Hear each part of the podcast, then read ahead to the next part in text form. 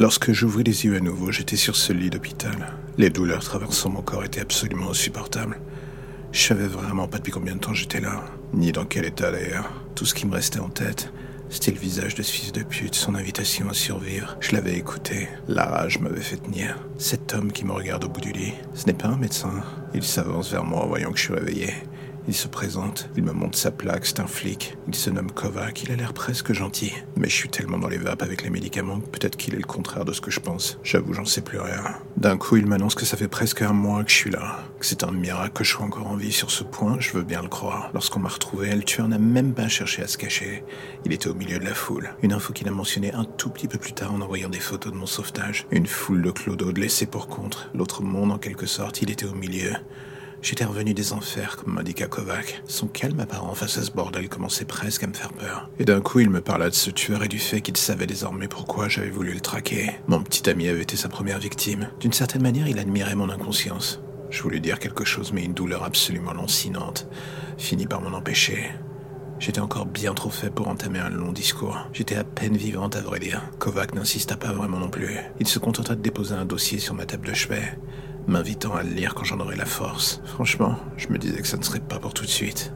Mais quelque chose avait pris ma curiosité au vif. Il me salua et partit de non sans m'indiquer qu'on se reverrait bientôt. Les médocs me firent aussitôt repartir dans les bras de Morphée. Un lieu pour le moins tout sauf tranquille où je ne cessais de revoir encore et encore le visage de ce tueur, alors qu'il me poignardait.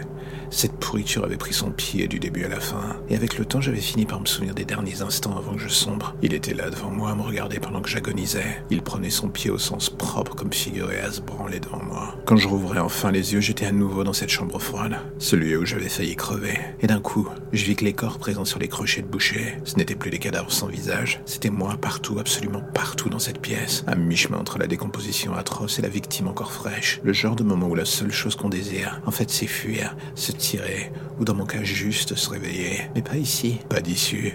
Les murs qui se rapprochent, les cadavres qui me frôlent, me touchent, me dégoûtent. Je me donne envie de gerber jusqu'à hurler lorsque, pris dans une mêlée de bouts de corps m'appartenant, je commence à suffoquer. Quand je rouvre les yeux, deux infirmières sont autour de moi. Elles semblent encore plus paniquées que moi. Et c'est en baissant le regard que je vois le dossier Kovac m'a amené. Il est par terre. J'ai dû le faire tomber en rêvant ou du moins cauchemardant. L'infirmière le ramasse et j'aperçois alors une des photos. C'est une des victimes que j'avais vues dans la chambre froide ce soir-là. Je demande à l'infirmière de me donner le dossier. Il est rempli de notes. Kovac parle d'un auteur de podcast d'horreur. Les meurtres semblent s'inspirer de ces histoires. Il m'a laissé l'adresse du site, le tout sur un post-it dans le dossier. Je dois en avoir le cœur net. Je prends mon téléphone et télécharge un lecteur de podcast. Et là, j'appuie sur play. Je sais pas qui est Steve, mais s'il a un rapport avec cette pourriture, alors je dois le comprendre. Ou du moins plonger dans son imaginaire, quoi qu'il m'en coûte. Et voilà, c'est la fin de l'épisode du jour, alors j'ai envie de faire un petit message rapide. Si vous aimez le projet et que vous avez envie de le soutenir, plusieurs options s'offrent à vous. En parler, le partager ou le soutenir via le Tipeee mis en place. Dans les deux cas, que ce soit pour le soutenir d'une manière ou d'une autre, tous les liens pour vous y retrouver sont dans la description de chaque épisode. Impossible de les manquer. Et en attendant le prochain épisode, justement, n'hésitez pas à rattraper ceux que vous n'avez pas encore entendus, voire même à vous refaire une écoute de tous les épisodes. J'ai envie de dire, soyons fous. En attendant, on se dit à bientôt pour de nouvelles histoires plus ou moins sombres.